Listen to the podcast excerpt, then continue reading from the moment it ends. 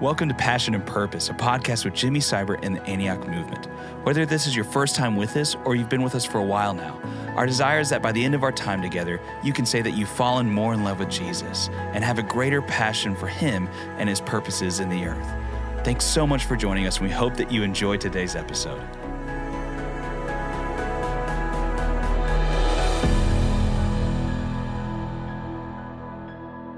Well, it is always a joy to sit around and talk about things that matter. and that's what passion and purpose is all about. It's to encourage and inspire, but it's also to kind of take us to the now of what God's saying, what God's doing. And we've been in this series without a king. And obviously, it's because we need a king. it's more just acknowledging we're trying to live without a king, and it actually never works and never has and never will. And uh, so, Drew, uh, I know you had, you're going to be sharing this Sunday. Set me up a little bit because I want to talk today about that repentance from the kingdom of the world to the kingdom of God. But tell us a little bit about what you're going to be doing this Sunday and, and prep me. Yes, one of my uh, main texts I'm going to be looking at is Mark 1 14 through 15. It's the beginning of Jesus' yeah. ministry.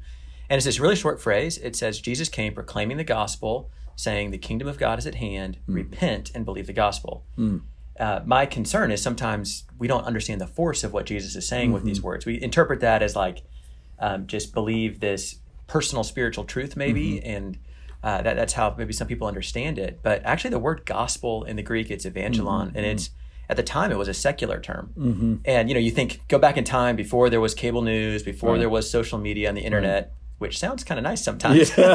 Can we go back? Can we? Uh, but you know, the way you get news is you get a messenger. So yes. some crazy event could happen in the world, and you might be waiting a month or two to find sure. out. And so um, this this word "good news" describes a messenger who would come and tell you what happened. Yep. I don't know what the Greek term is for bad news, but I guess there's another word for that. Uh, but it, you know, it, typically it'd be stuff like a military mm-hmm. victory right. or a new emperor has ascended yep. to the throne. So Jesus is coming. He's proclaiming this message that's all of life, really. And what is it? The King of Kingdom of God, this thing you've been mm. waiting for, mm. is at hand. It's yeah, here. Right. You know, so the whole world is changing, and it's mm-hmm. this defining moment. And then where does he go with it? Repent, which mm. it means to completely turn to right.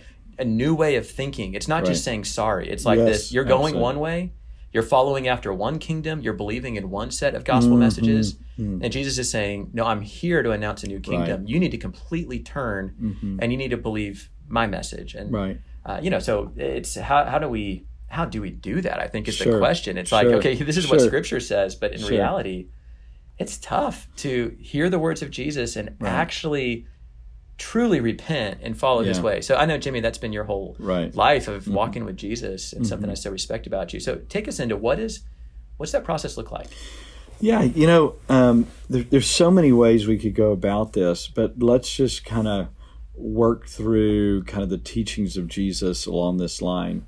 And um, when Jesus uh, tries to summarize um, to his accusers what it's really all about. He says everything's wrapped up in love the Lord with all your heart, soul, mind, and strength, and your neighbor as yourself. So that word, the key word there is all, mm-hmm. right? All your affections, your passions, your desires, all your uh, uh, mind, the, the the thoughts you have, the actions that you take in response to those thoughts, all your soul, your personality, your preferences, your uniqueness, uh, and all your strength with everything you have. So this is a very all encompassing yeah. deal. He's not. Wow. Uh, we think, oh, good, it's simple. Just love God with all your heart, soul, mind, and strength. Love your neighbor yourself. Oh, I can do that. It's no big deal. uh, the the deal is the the all is what is the the the trigger point there for good, right? So for me. Uh, when I really kind of grasped that, I, I, I started going through all of life. So you know, I, maybe today, well, uh, let me just take you through kind of every thought process, not everyone, but uh, a few. And that is when I wake in the morning, what does it mean to love God with all my heart, mm. soul, mind, and strength? When I wake up in the morning, uh, I can, left to myself, go to the news feed, uh, emails, uh, text, Instagram, whatever. But when I love God with all my heart, I'm going to wake up and give Him first place first love and first time. So um, if I and again for those who know me, this has been a life message, but it's not because uh, I'm on this deal about what you should or ought do. It's what you need to do to to transfer from the kingdom of the world to the kingdom of God. You have to give him first place. You have to give him first love. When Jesus rebuked the Ephesians for leaving their first love, it wasn't to get at them, to dig at them, or to shame them. It was to free them. Yeah. Right. And everything that Jesus asks of us is to free us. So in the morning, if I give him my first affections, my first energy, uh, my first uh, preference, um, just in word, worship, and prayer, then what I'm doing is I'm activating the kingdom of God, right? So the kingdom of God is within me by the Spirit of the Lord, by His choosing and His doing, and I activate it in the morning. Let me ask Yeah, you a question, Jimmy. sure, yeah. So you've been walking with God how many years now? Uh, 39?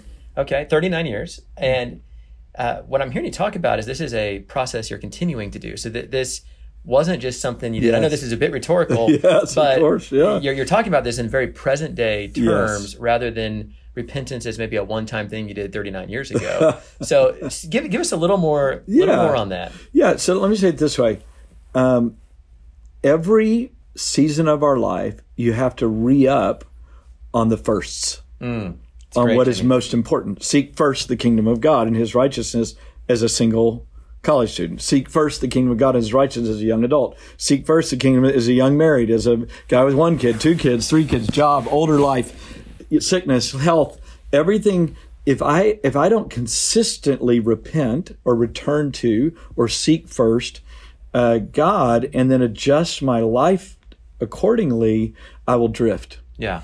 And that's where, you know, I would say after 39 years, what I'm most concerned about me is drifting. Yeah. And therefore, I tend not to drift that long because it's my first desire is to seek first the kingdom. So God is faithful to keep me coming back and adjusting and adapting at every life stage. So this this this first kingdom when Jesus says again, seek first the kingdom of God and, and his righteousness, all these things will be added to you. When he says that, eh, the next phrase, verse 34, is don't worry about tomorrow, for tomorrow has enough care of its own. So what he's saying is you need to repent today. You need to seek first today and every day because tomorrow uh, is going to be kingdom or not kingdom based on what you do today. So we're, we're constantly re-upping the 1sts which is, uh, thanks for asking that question. It made me think through that a little bit. Uh, so first in the morning, as a married man, as uh, as a father, then my first kingdom activity then is to establish my kids in the truth.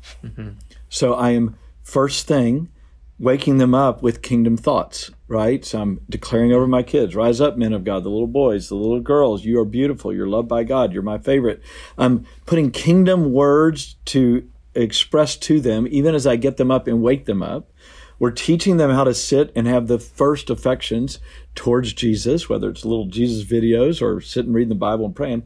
And then we're gathering the family around a devotional time that is never perfect, always crazy, but putting the king and the kingdom in the mm-hmm. forefront of our home. And, you know, even as I share these things, some people are already getting overwhelmed. Oh no, I'm failing or whatever.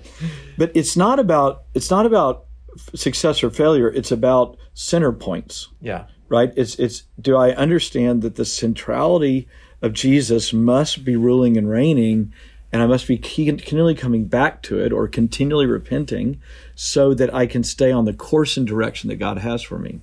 You know, they have um, a deal on uh, boats and vessels now, automatic pilot, right? That was kind of the pre GPS stuff.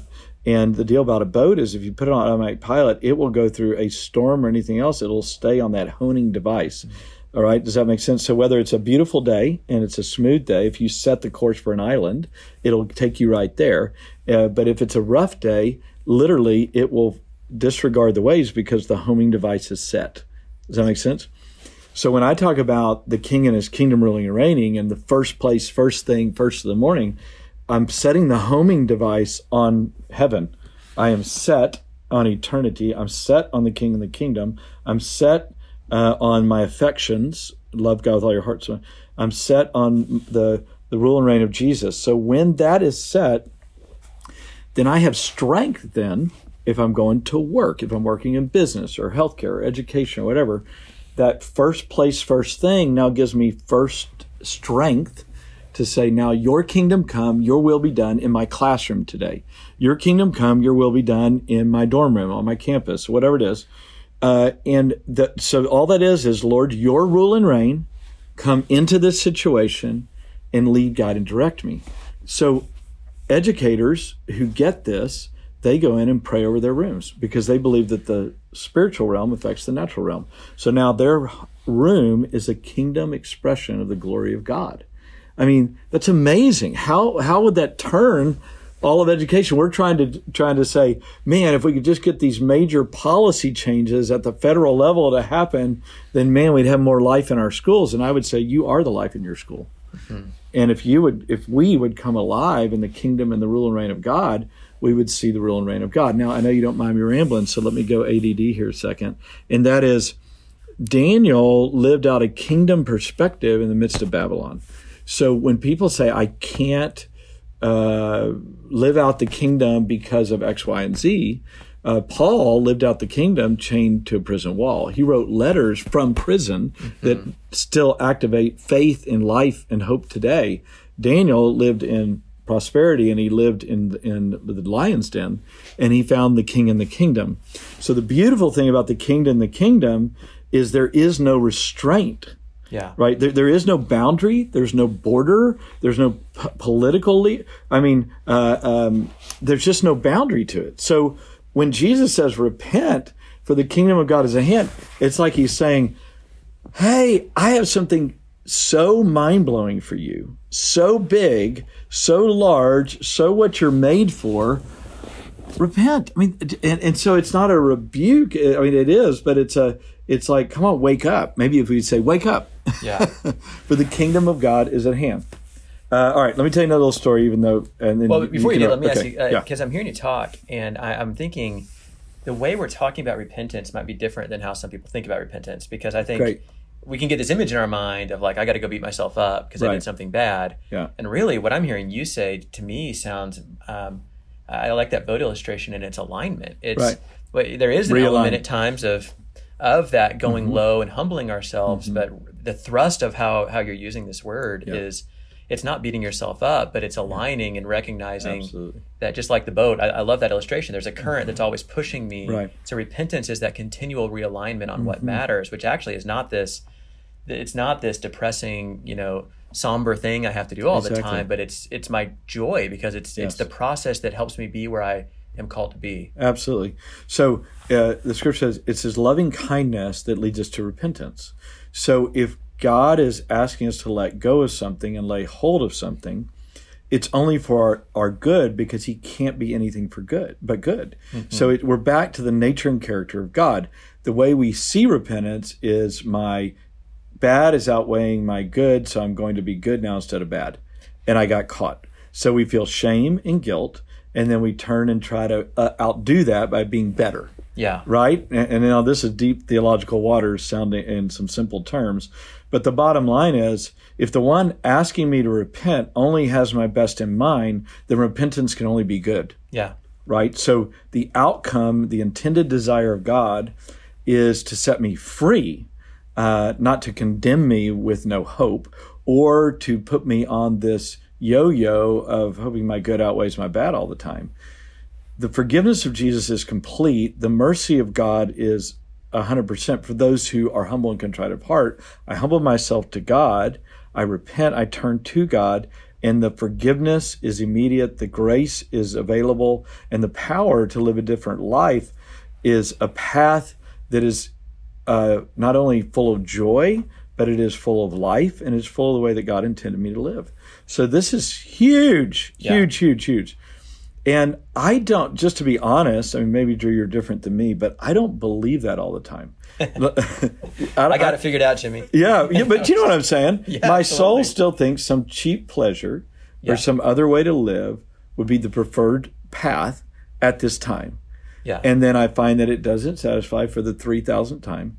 And then I repent and say, no, I'm coming back to Jesus, to you and your ways.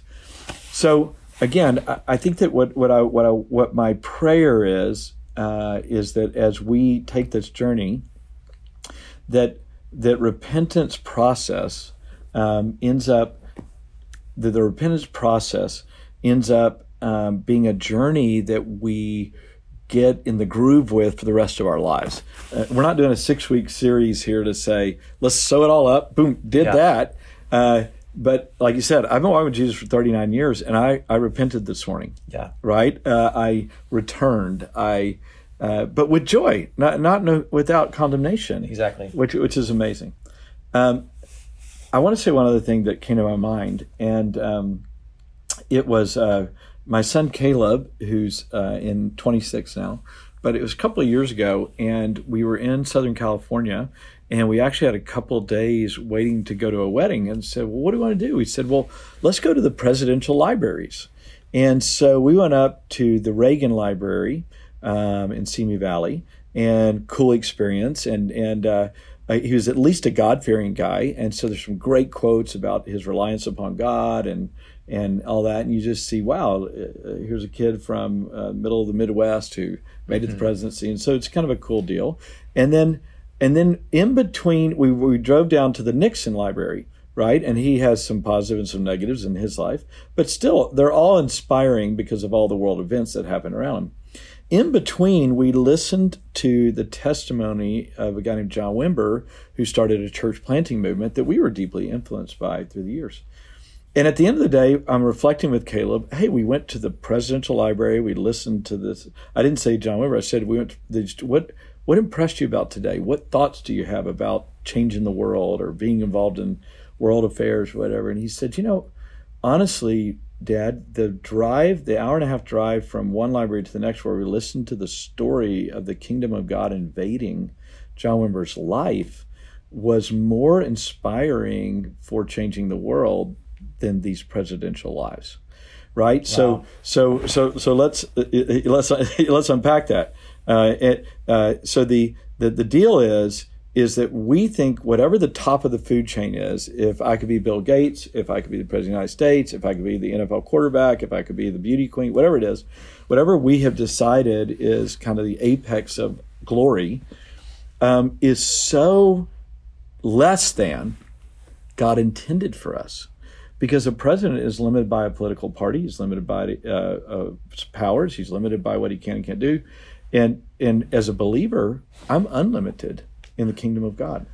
I mean, like I know I'm going deep here, but in the spirit realm, I can go to any nation I want today, and contend in the heavenly realms and move things around. I, you know, anyway, keep going. What do you think, Drew? No, I mean, I, I well, it goes back to Jesus and Mark 1, 14 and 15, and we'll Yeah. go there uh, in the sermon on Sunday, but it's, you know, there's other kingdoms. Rome at that time seemed a whole lot more powerful than Absolutely, this yeah. guy. this little sect. yeah, you know, you Right. got this uh-huh. rabbi prophet who shows up, and I mean, he's in Galilee. That's like, Right. you know, that's backcountry. That's yeah. a blue collar fishing area, Yeah. not no seat of power. And so easy to miss that voice saying, repent yeah, you know and you, you, i just picture the, the brilliant minds of his day Yeah. would have been caught up you know Right. the power struggle between rome and politics in israel and Mm-hmm. you know I mean, he's talking about the kingdom of god israel actually galilee had multiple kings you had Sure. caesar Right. you had herod you had Pilate. you had all the yeah you had the roman governors then Sure. you, you had i mean there's a lot of authorities a lot of powers Yeah.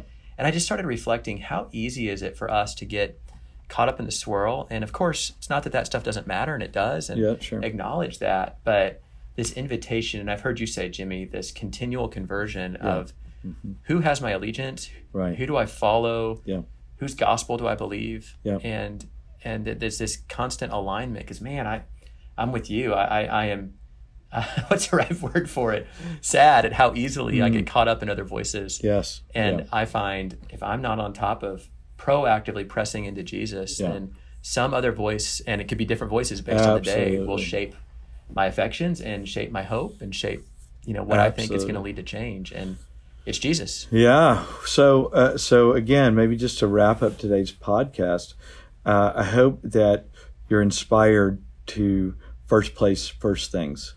You know, seek first the kingdom and His righteousness, and that starts with our affections and our desires being submitted first of the day, so that we have strength for the rest of the day to see His kingdom come and His will be done. Hey, uh, just want to note again, Drew's got a uh, Drew and McMurray have a podcast called Ideology. Uh, he's got a book called The Gospel According to Culture. Look, I'm a walking advertisement for Seriously, Jimmy, thank you. Uh, but uh, but those are all just tools, right? We just want to keep feeding v- the voice the voice of God through the people of God and the Word of God, so that we stay sharp in these days. So we love you guys, and we'll see you next week. Thanks so much for tuning into this episode of Passion and Purpose, a podcast with Jimmy Seibert and the Antioch Movement.